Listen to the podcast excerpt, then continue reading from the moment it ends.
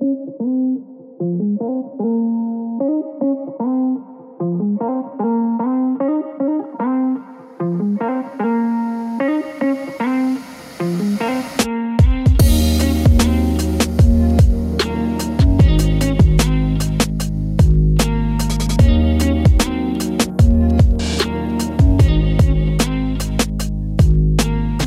to Faith and Fable, a pastoral podcast that discusses common and often controversial topics from a biblical perspective. My name is Matt Miller. And I'm Matt Henry, and we are back with the topic of parenting. And so today, what we want to do is pick up where we left off and talk about more things parents ought to do in this very all important task of parenting their children.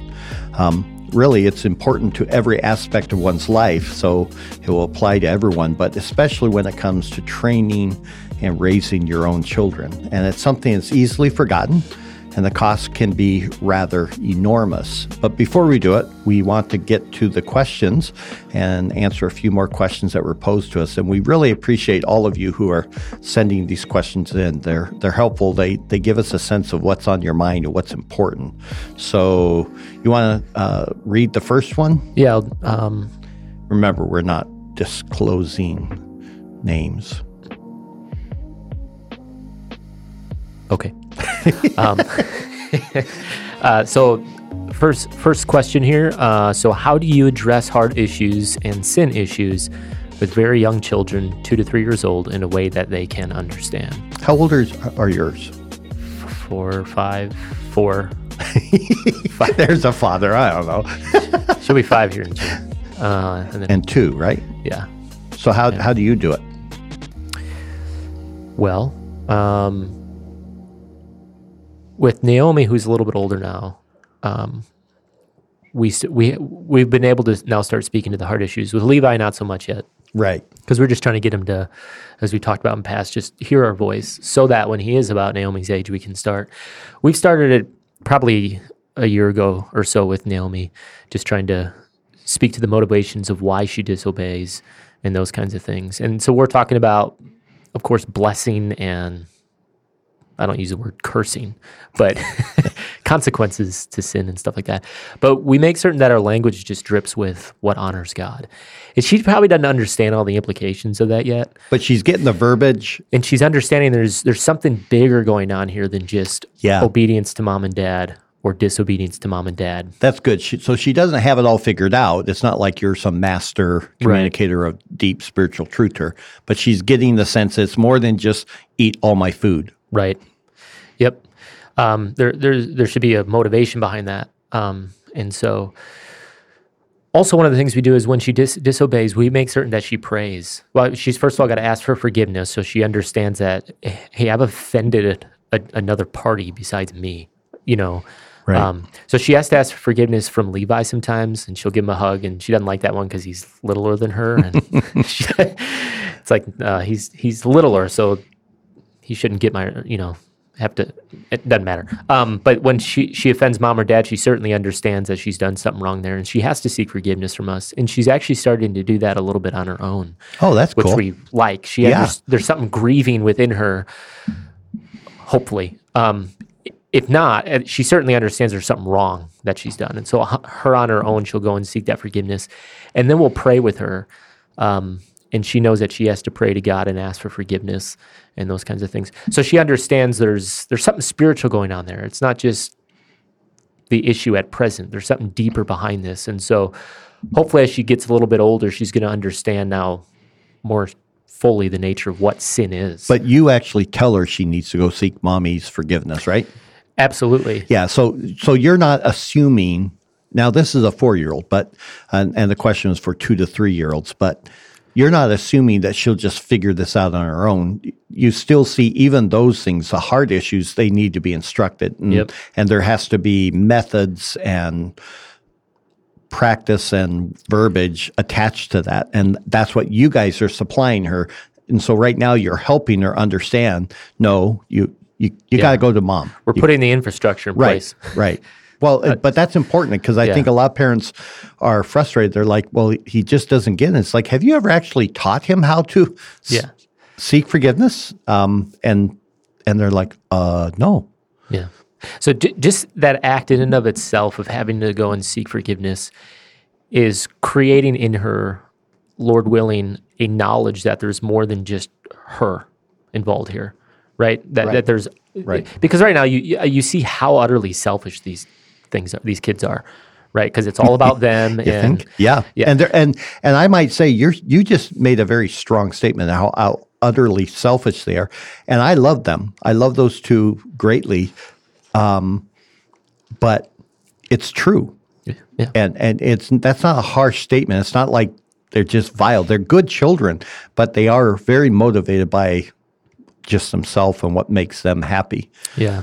Yeah. So we would say, I mean, just to make it in a statement here, um, yeah, we're setting up the infrastructure right now at ages two and three, giving them the language, the verbiage, those words that you used, um, and it's. I think it's going to be more organically developed. That like in a year from now, she's going to totally get the concept that she needs to learn to be other oriented, and there's more in the world than just her, and that her decisions and actions have negative consequences on other people, but also herself. And so the idea of having to seek forgiveness and also certainly including that language of that dishonors God, um, that does not glorify God. Sh- sh- we're trying to put in her mind a vision that, hey, there's a God that exists. And he has the right to control all that we do, and he does control all we do, but we're accountable to him ultimately. And we've offended him. You know, you didn't just offend mom or dad, you've offended your creator. And so you need to seek forgiveness both from us when you sin against us, but also and more importantly, him.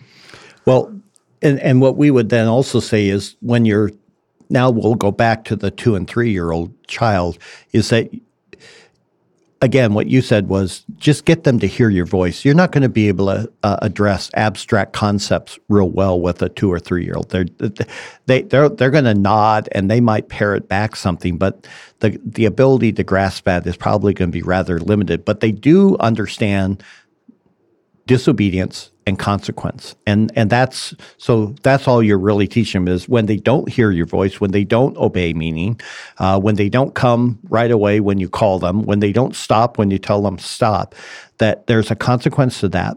And and you you start start to assign verbiage like that was disobedience. And and if you want you can say and you sinned against your mommy when you did that.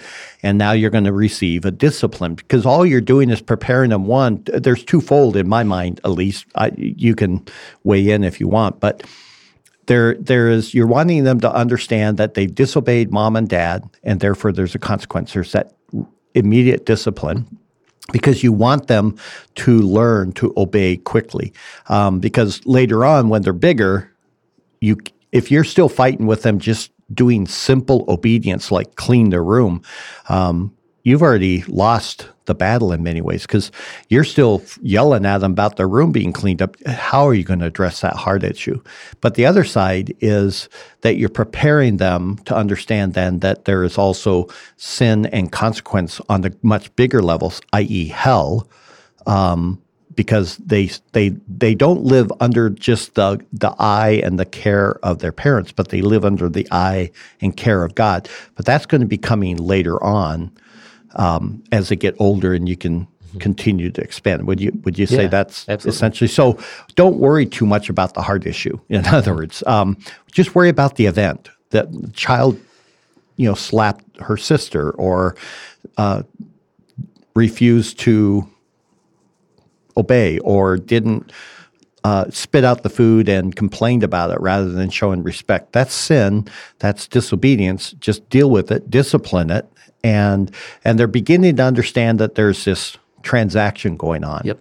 Yeah. And and that there's consequences. Yeah. And that will set you up then when they get a little bit older to now begin to discuss the nature of forgiveness. Yeah. And that Christ bore those consequences for you. But if they don't understand the nature of consequences, they're not going to understand the nature of you wouldn't use this word, but substitutionary atonement. Yeah. Right? The Yeah. gospel, in other words. Well, and then what the other thing on this is, and I think we've already talked about, but um, in one of the parenting, don't make it a big, long process every time. The vast majority of disobedience requires just a quick, simple discipline, rebuke, if it's just a re- something that needs a rebuke, or if not, a flat out discipline. And then what you did was this. Therefore, this is what you have coming to you. And now it's resolved. Now go and obey. Um, it, if it takes you more than two, three minutes, you're making this far too complex for them and you. And frankly, you're not going to be faithful um, because, and we're going to get into this in our uh, episodes today, so we won't go further than that. Yep. All right. So the next question, we actually have a couple from this mom. Um, she writes, I have a super smart three year old, and I know this three year old, and I can attest to it, um, uh, who says or asks very big questions. Uh, for example, she asked me if God created the bad snake, or she asked, if God was the one who created the bad snake? And I said, yes. And she was horrified and asked why, to which I said, I don't know. And she was not satisfied with that answer. And I said, hmm, maybe you can ask God someday. Many times uh, I, I, I answer that way, and I always feel lame. And someday soon she will catch on that's a lame answer too. So what can I do or be saying instead? Well, first uh, of all, you have to learn the nature of supralapsarianism. in contradistinction to infra and sublapsarianism. no. um, yeah, the Ordo Salutis. I mean, uh, no. First of all, your, your answer isn't that bad. I, I was just going to say, that's um, a good answer. It, it, you might as well get your child to learn early that you don't have every answer um, and that there is are things that are the scripture just doesn't tell us. So what you're going to say is the Bible. I, the way I would answer it is the Bible doesn't tell us. Um, that would be probably the better term. And so all you what because what you're doing in a subtle way is instructing the child that your authority comes from the Word. So yes, there was this serpent. Um, by the way, I would argue it wasn't a snake per se, but a serpent in the garden, and um, and we know what the serpent did, and we know that the Bible attaches that to be being Satan himself, according to Revelation. Um, but the why, it was for God's glory, and that we don't always understand that. And right now, that will be enough. That will be enough. Just say the Bible doesn't tell us, sweetie, and so then you can say, but you but and so we just need to trust that God knows. Uh, I actually posted a repost of a comment I made last year or two um, about God that the goodness of God is not outside of Him. Uh, it's not something that He that He attains to, but that that goodness is very much His being, and therefore by by ver- the very fact that God is by His nature good, everything He does is good. But the same is not true of a person, and so we have to begin to teach our children right away that whatever God does, it's still good. Um, when He orders the destruction of Jericho, and it says, even infants and, and nursing children, it does it, that, we say that's horrible. No, it's not. Not when it comes from God. It's good. He is the creator. He has that right. Yeah. Um, and so that concept then informs my parenting when I tell my children this is what this was what God chose, and then they say, well, how? And say the Bible doesn't say, but I know that God is good, and therefore it's good, and we need to trust Him because if not, you're going to always come up with more and more complex answers that they'll just keep picking at, and because it's logically based rather than by faith, um, it it will eventually disintegrate some way. Yeah, if that makes sense. No, that's a good answer.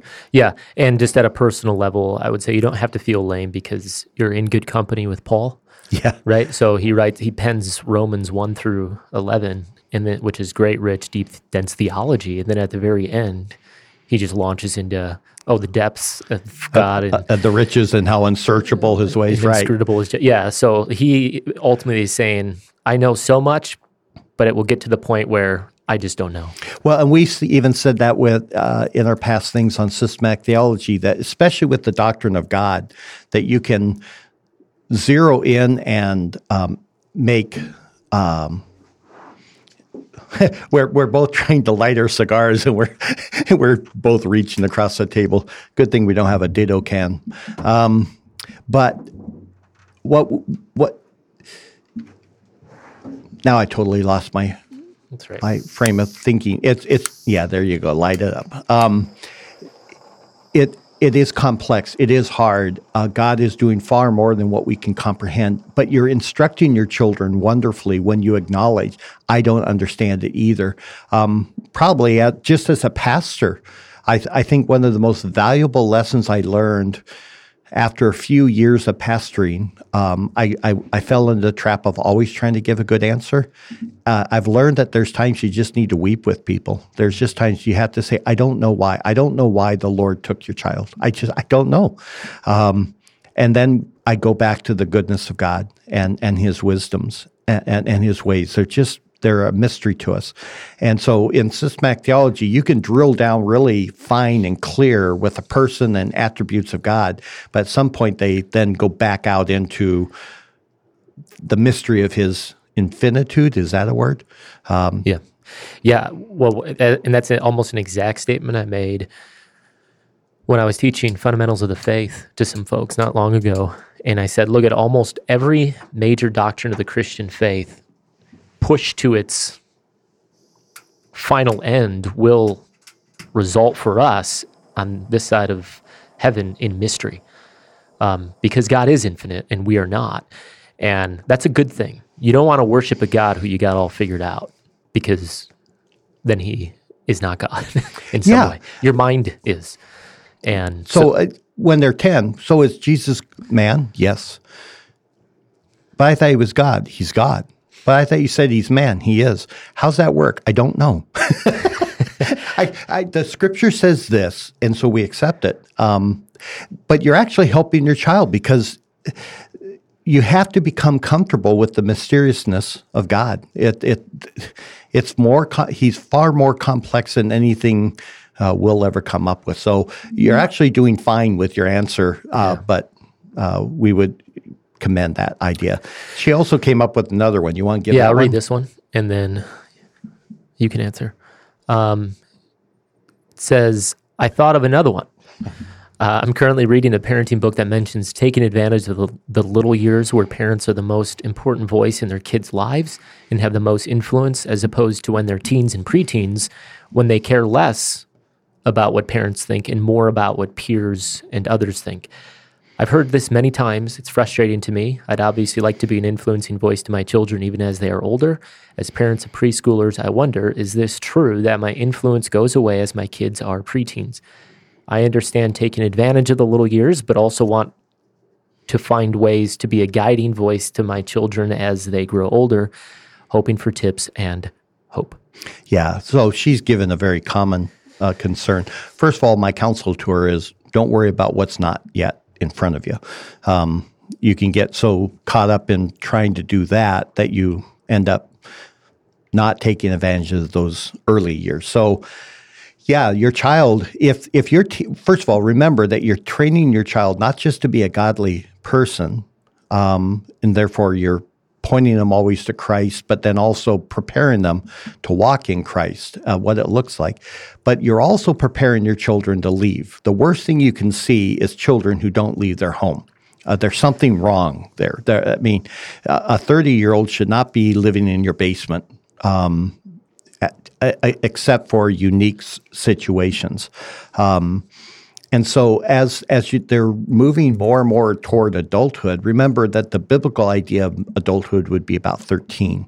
Right. Um, and so, when they're moving into that adulthood, they should be forming their own opinions. They should be starting to stand on their own two feet, financially, physically, and also spiritually.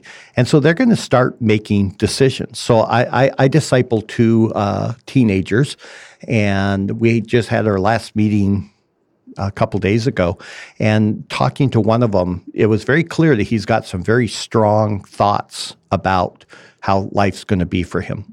Um, and it was fun because I, I, I, you're smiling. I had the same smile inside. I'm just like, yeah, dude, you, you don't even know what's coming. But I praised him, and I told him that those are it's up to him. He's going to have to think that way. And he's got all kinds of other voices. You can pretend that uh, your child will not gain other voices into uh, his or her life, but you're fooling yourself. There's no way that you can prevent them from hearing uh, unless you completely disconnect from this world. You go off into some hermit uh, like lifestyle. Um, so how do you, how do you maintain a voice in their life by not being a jerk of a parent in their younger lives? You know not by abandoning them. When they when when you train your child to be exasperated when you train your child not to hear your voice when they you train your child in the young years to that obedience is optional then when things really matter when they're 13 14 i remember like with my children um, like my son as I, one of the talks i had when he was 16 he got a ticket um, you know, he had made just a bad decision. It wasn't a horrible thing, but he had made a bad decision while he was driving. It got him a ticket. And so I talked to him about it. I said, I said, let's look at your decision making.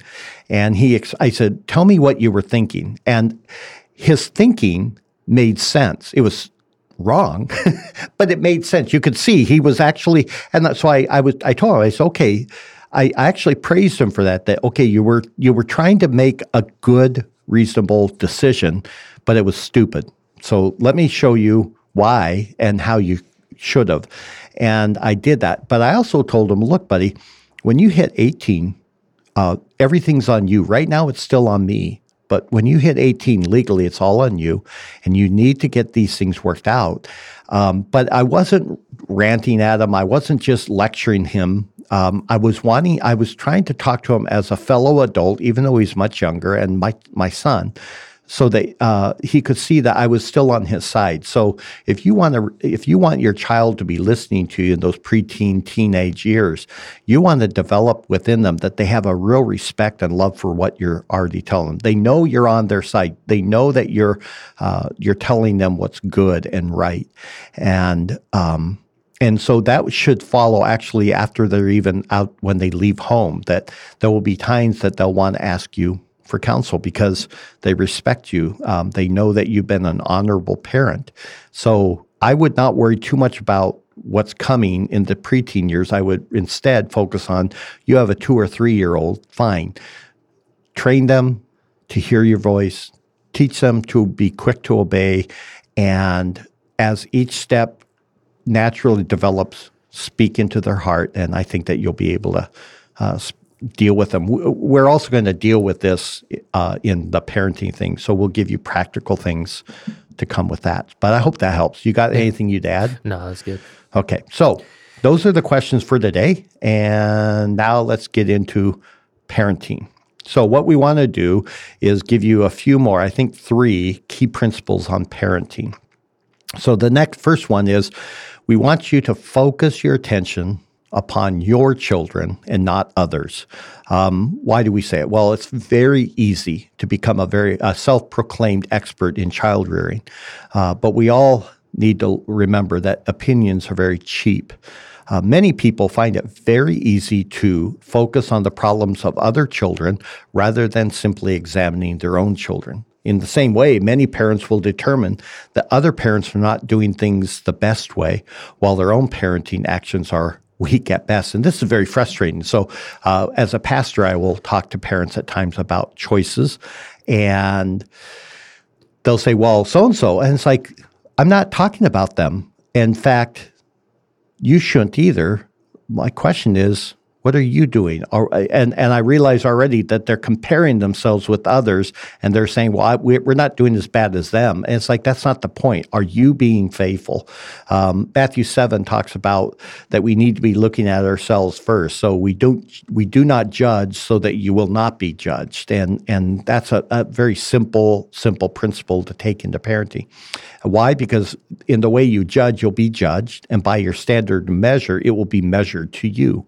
Why do you look at the speck that is in your brother's eye, but do not notice a log that is in your own eye? Or how can you say to your brother, Let me take the speck out of your eye, and behold, the log is in your own?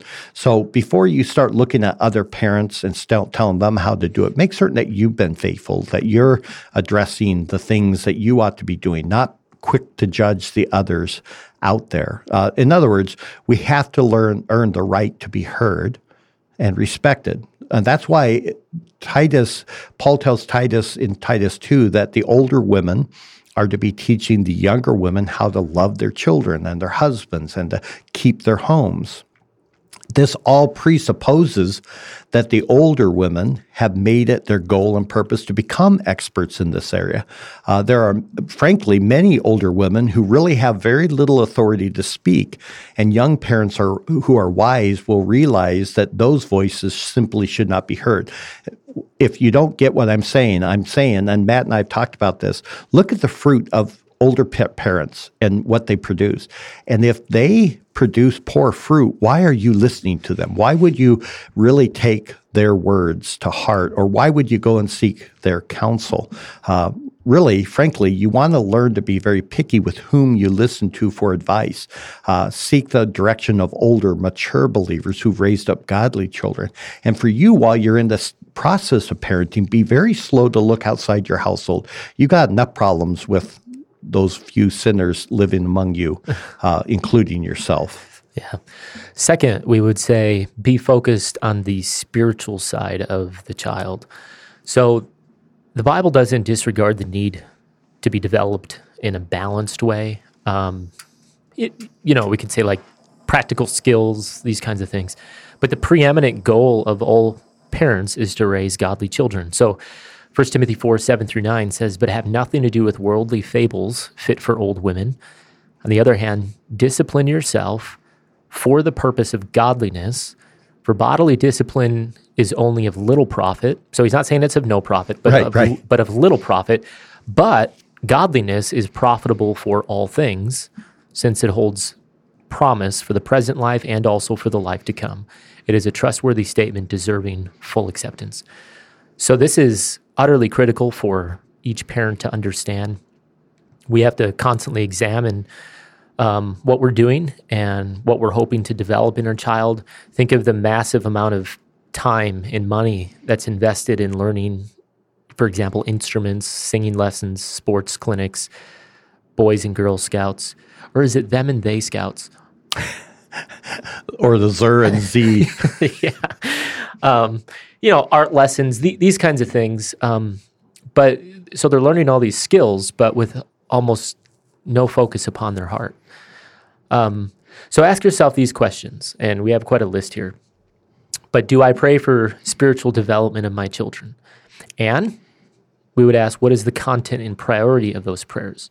What are you actually praying for them for their spiritual development and why? So, yeah, so often they're just praying, keep them safe. Yep keep them happy, let them win the softball game. You're like, what do you?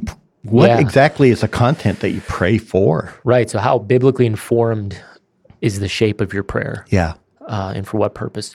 Uh, you know, so do, do I set godly examples for my children to actually see? That would be a good question. So, television shows and movies that you watch. Uh, Thessalonians 4 3 says, For this is the will of God your sanctification. And then he defines there what that sanctification is. That is that you abstain from sexual immorality. Um, so Not you, a hard one. You don't need to know Greek what for, to understand this. Right, right. Um, another one is the language that you use, um, or that you allow them, or that you tolerate. Even maybe you don't use it, but you tolerate it. So Ephesians four twenty nine, let no unwholesome word proceed from your mouth. So that's pretty um, broad. Uh, yeah, broad's a word. yeah. But only such a word as is good for edification, according to the need of the moment, so that it will give grace to those who hear. Um, so, what are you modeling? Uh, and, and or and what are you modeling and what are you talking about when it comes, for instance, to things like business practices or money management, uh, issues related to self control, um, marriage roles, decision making, leisure activities, all, of these kinds of things. A big one is church relationships. So Hebrews 10:25, you have an explicit verse, not forsaking our own assembling together, as is the habit of some, but encouraging one another and all the more until you see the day drawing nearer. And and we've talked about this again already, but that one's a huge one because you're so busy pursuing tournaments or leisure activities or whatever, you're, you got. I remember early on at at our church, we had people who had two or three weeks paid vacation, and they would work it with the festivals during the summertime. And so basically, these people were gone the entire summer because they would take uh, a one day vacation. So they would be gone on a Saturday, Sunday, and Monday, or a Friday, Saturday, and Sunday, uh, so they could hit all the festivals. And th- they were all about their festivals and having a great time. But it's like you're communicating something to your child. There, there's a spiritual lack of development here, or you're developing, but you're developing them to see no value in that church. So uh, don't don't just say yeah yeah we got that. It's like do you have you? It, would be interesting if some parents would actually take roll um, for a whole year uh, as to them and their spouse and their children on attendance. How often do they miss? You only have 52 Sundays, and uh, it's not hard to be right. only there 25 days out of a year. Right. Yeah, and I'll just add on top of that, and this we could maybe talk about in a different episode too, but also how what is the the talk and the tone of your home as you're preparing for Sunday? You know, is it just kind of like, well, we can't do that because we got to go to church, yeah, or you know, whatever, or is it, hey, we're gonna we're gonna clear space, we're gonna get to bed early because we have church and we're gonna go worship with you know the brothers that, and sisters. That's so subtle, but that's that that is true. It's still not a burden. It's a privilege. It's yeah, a joy. Exactly. Yeah, especially now point. where we're seeing so many churches not able to gather, and pastors are being put in prison or jail. These kinds of things. Um, so so create an atmosphere of joy, and and you're looking forward to that. Another one would be gossip. So Proverbs 20 verse 19: He who goes about as a slanderer reveals secrets. Therefore, do not associate with a gossip. Um, obeying the law would be another one. Romans 13, that famous passage. Every person is to be in subjection to the governing authorities, for there is no authority except from God, and those which exist are established by God. Uh, or 1 Peter 2, 16 through 17. Act as free men, and do not use your freedom as a covering for evil, but use it as uh, bond slaves of God. Honor all people, love the brotherhood, fear God, honor the king. Yeah, there's now you you just mentioned people being in jail. Uh, the pastor up in Canada, he just got released, and so now they just the government fenced has just church, fenced yeah. off their church, and so they're facing new things. There are places where you will disobey. You need to say uh, we're going to, as Acts say, obey God rather than man, um, and but that's done with great reluctance. Um, what we're talking about when we say obey law is that you want them to be people who are raised to respect the law enforcement and and those in authority. You're you're not tolerating that.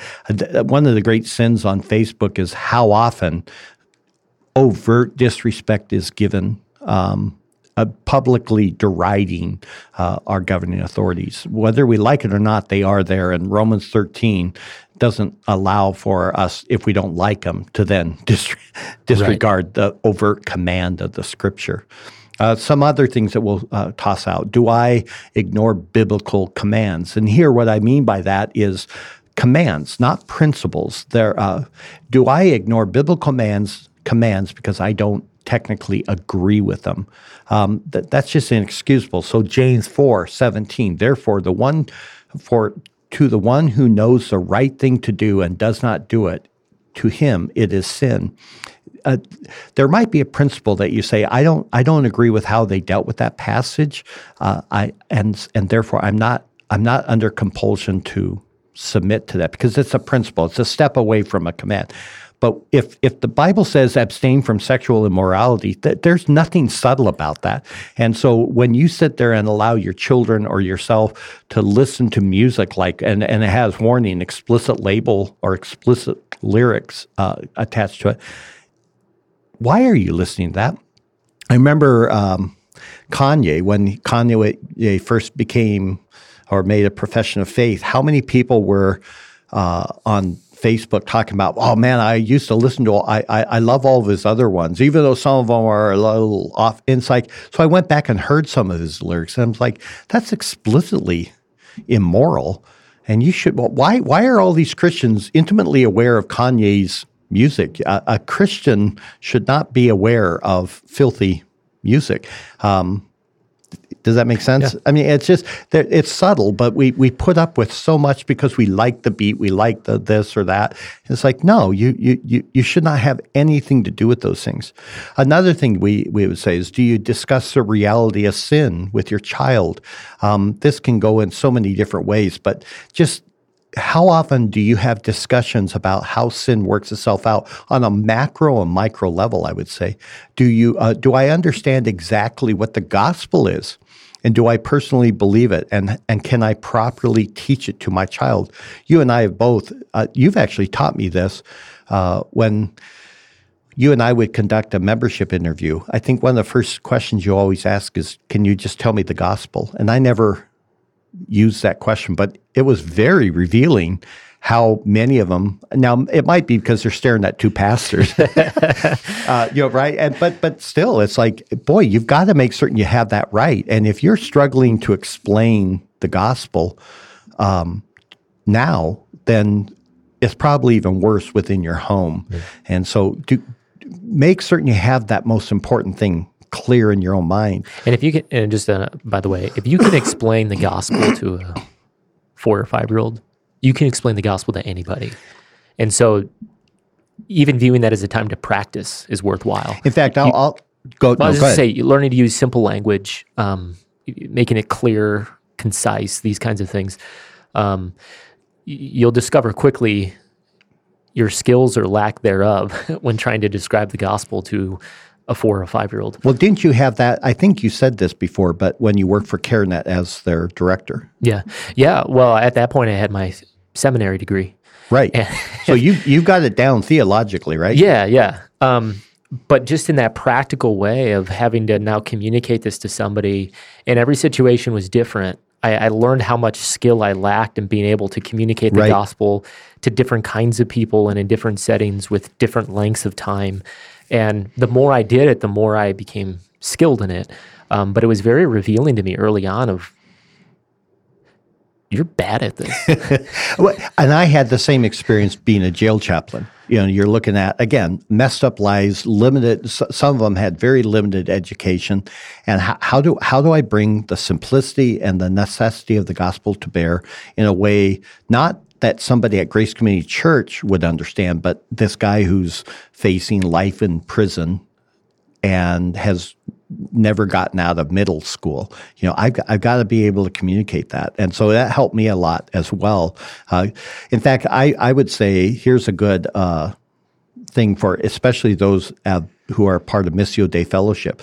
If you are not teaching Sunday school and part of the Sunday school ministry, um, I, we would strongly encourage you to consider being part of that strongly because it does. You're, you're now stuck in a room with um, anywhere from six to 15, 20 little ones, and you're communicating these spiritual truths, and you learn. First of all, you learn how to, but you also start to begin to see them more as souls rather than just little kids that are running around annoying people. Um, so another one: Do I strive to bring the person and presence of God into everything uh, I do? So in 1 Corinthians ten thirty one, whether then you eat or drink or whatever you do, do all to the glory of God. Um, such a simple thing, but everything you do is worship. So Right. how how do I honor God in in this? How do I honor God in my drinking, my eating, my sleeping, my play, my study?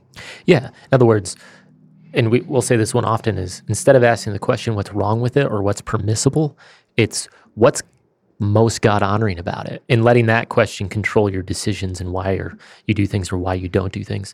Uh, so we would say never forget these things. Having a child who excels in school, that is not the goal. Having a child who is popular or well liked, that is not the goal. Having a child who is well explo- exposed to opportunities and extracurriculars, that's not the goal. Having a child who is well behaved is not the goal. Having a child who professes to be saved also is not the goal. Rather, the goal is to raise a child who shows a personal, growing relationship with Jesus Christ. Um, the, the child models, in other words, being a true disciple of Christ. Yeah, and that's hard, but it, but it's by doing a full orbed approach to your parenting. Uh, the next thing we'd say is be consistent, and this is huge. This is goes back to the uh, woman who asked questions about her two or three year old, or the um, and how do we work with things right now, just work on being consistent to the child. Probably the greatest hindrance to good parenting is this simple point. One of the simplest ways to exasperate your child, bring anger into your household, is to be inconsistent. So both parents have to be on the same pathway regarding the training of their child. Uh, so this is where it gets a little complex. Um, it it shouldn't be, but it does because households are so dysfunctional and unbiblical today. Um, the headship submission model of the Bible becomes comes into full play here. So in Matthew 12, 25, Christ himself said that the house divided against itself will not stand.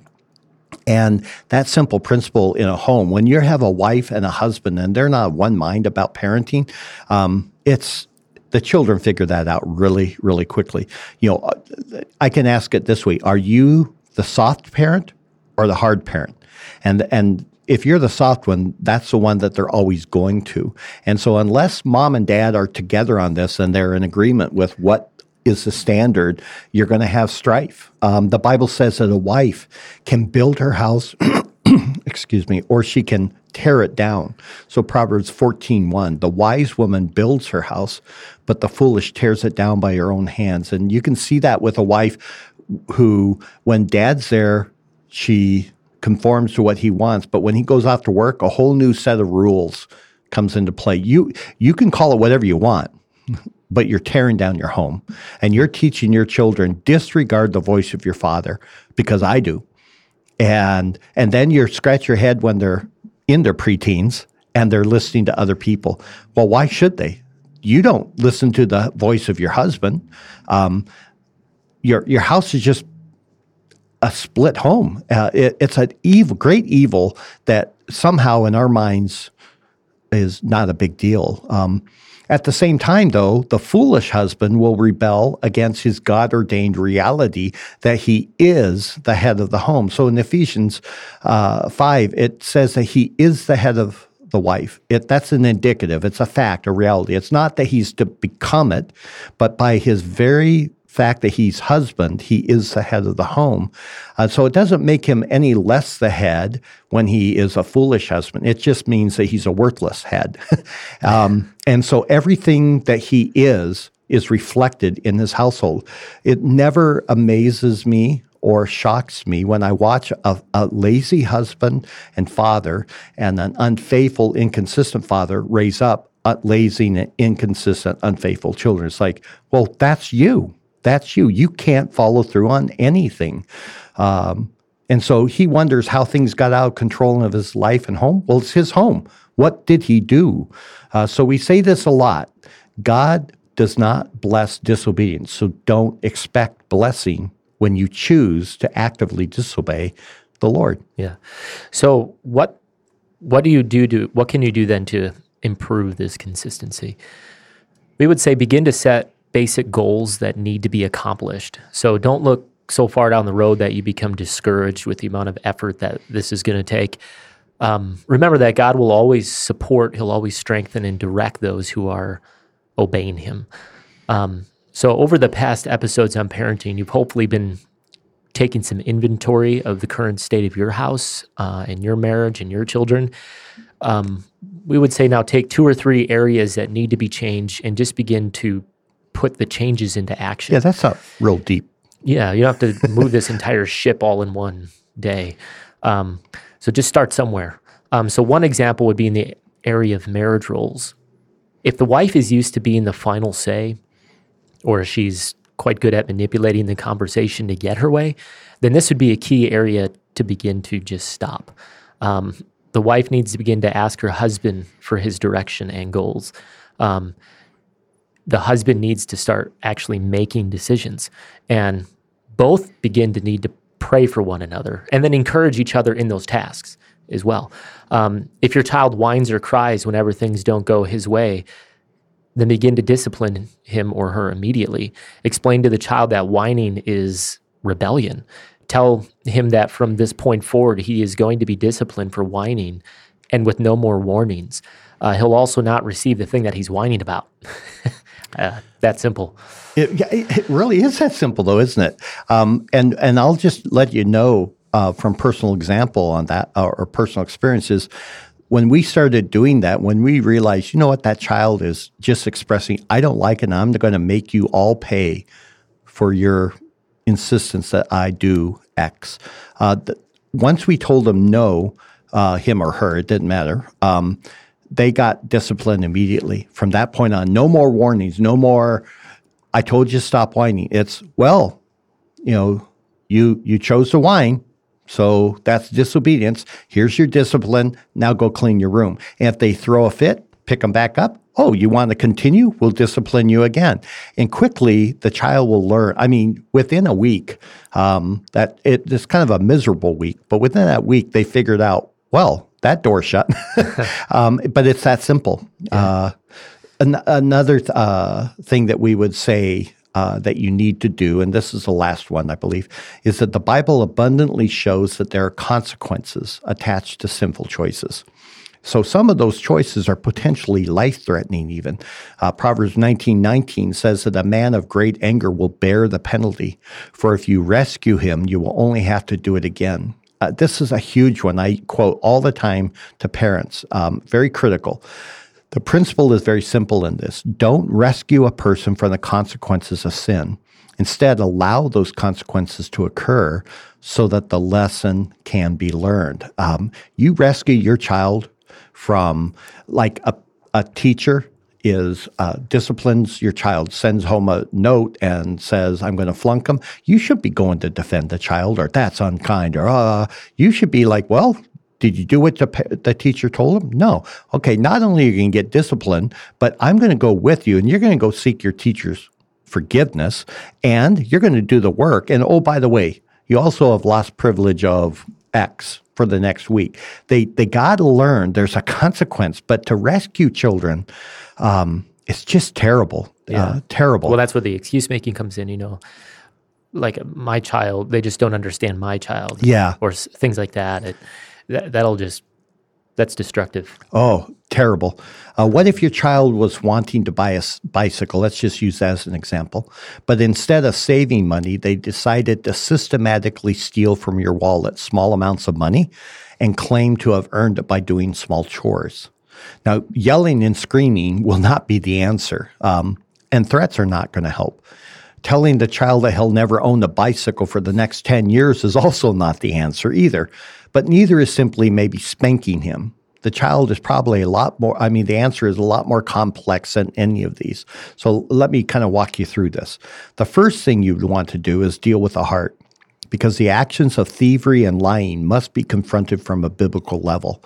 The parent needs to be able to show the child passages such as Proverbs 21 6, where it says, The acquisition of treasures by a lying tongue is a fleeting vapor, the pursuit of death. So here the parent is trying to teach the child anything gained through a lie uh, quickly fades. Or another passage would be Proverbs 12:22, lying lips are an abomination. Get that word through.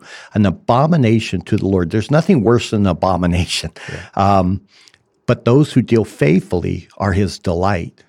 Now you'd be looking deep into the child's eye and clearly telling him that God utterly detests those who love a lie and that, that you need to make them clear that you too hate lying. You cannot tolerate it at all. And once you start seeing lies develop in a, child, a child, if you let that take root, oh, it's a it's a heartbreak because trying to uproot that is very difficult. So you deal with that early, early on uh, when they're starting to find a lie is very simple. Uh, then perhaps you would show in Proverbs 6, verses 16 and 17, that there are six things which the Lord hates, yes, seven, which are an abomination to him haughty eyes, a lying tongue, the hands that, uh, hands that shed innocent blood, a heart that devises wicked plans, feet that run rapidly to evil. So here you can talk to him about the fact that not only was he lying, but that his heart was wickedly making these plans. And this is just such a great opportunity to then segue right into the gospel and and and talk to him. The problem is your heart, buddy. Your heart is producing these things. It's dead in sin, and and now you can start to talk about their great need of a savior, um, because at this point he is under his wrath and judgment of God. He's not He's not in a neutral place. He's not in a happy place with God just because he goes to church and he memorizes his Bible verses. No, this son of yours is a liar. Yeah. and and son, you need Christ. You need and so now you're starting to bring the gospel to bear and and you're giving them a concrete example of what their heart is producing. Yeah. So after you then deal with the heart, then after that you would still need to discipline them. Um, the question is, are you through at that point? And we would say perhaps, um, but we'd also say that parenting is not a cookie cutter approach. So this is where discernment comes in and yeah. wisdom will play. Yeah. And you know, figuring out what your the propensities are of your child. each child is different, right? Yeah, yeah. Maybe they have bents towards something or certain sins uh, that they're more prone to. Um, so you know, the child m- might be utterly broken over his sin and he is showing a true repentance here, and he's seeking to set things right before both God and man. But be slow before you just assume because he's shedding a million tears that he, oh he's broken. Yeah, I mean true repentance. He wants to make things right. Right, right. But again, if if what if what if this act or this in the example here theft um, is something that you notice your child is just bent toward or that line um, well, now would be a natural time to show them the natural consequences of evil actions. So you may want to show them, for example, Proverbs 6, 12 through 14, which says, A worthless person, a wicked man, is the one who walks with a perverse mouth, who winks with his eyes, who signals with his feet, who points with his fingers, who with perversity in his heart continually devises evil, who spreads strife. Therefore, his calamity will come suddenly instantly he will be broken and there will be no healing. Uh, those are hard words. Yeah. Um, so you you may explain that because of the seriousness of his actions, he's lost the privilege of owning a bicycle for a specific period of time. Um, so you're showing him his consequences there, right? There's consequences to your sins and your actions. And we're not talking a week. Make make the loss of a bicycle something he really wants painful. Yeah, I should feel it. Um, and by doing that, you're also gonna it's also gonna help you determine the validity of that repentance that was being shown. Um, yeah, does he say that's not fair? Well, you now know right. those crocodile tears were actually okay. Yeah. We'll just double that now. yeah. Um, so you know you're going to need to explain to him that he should he needs to first pay back all of his stolen money plus extra before he considers buying you know, now some extraneous item. So, example from this Exodus 22 1 if a man steals an ox or a sheep and slaughters it or sells it, he shall pay five oxen for the ox and four sheep for the sheep. So, you even see that manifested in um, Zacchaeus. Yeah. Right? There's a heart of true repentance where he was stealing. And then when he comes to understand his sin and he understands forgiveness, still after that, he says, I shall pay back fourfold. Why? Because there's a heart of genuine repentance there. And he didn't need to be told that. He just did it. Yeah. Right. He understood this is what I need to do to make right. Yeah. So there you go. Uh, we there's a few more principles for you for parenting. Uh, again, one, focus on your your child, not others. Two, focus on the spiritual development of your child, and then three, be consistent. Um, three things to do. Uh, they're all very important, uh, but those last two are the huge ones to own and seek to do well. So we hope this has been helpful for you um, as you labor in what is probably one of the most important tasks in your entire life. And so may you seek to honor the Lord in it. But until next time, make sure to tune in, join the conversation. If you have any questions on the subject of parenting, drop us a note. And don't forget to like, share, comment, rate, and review. Connect with us on Facebook, Instagram, and Twitter. And tell a friend.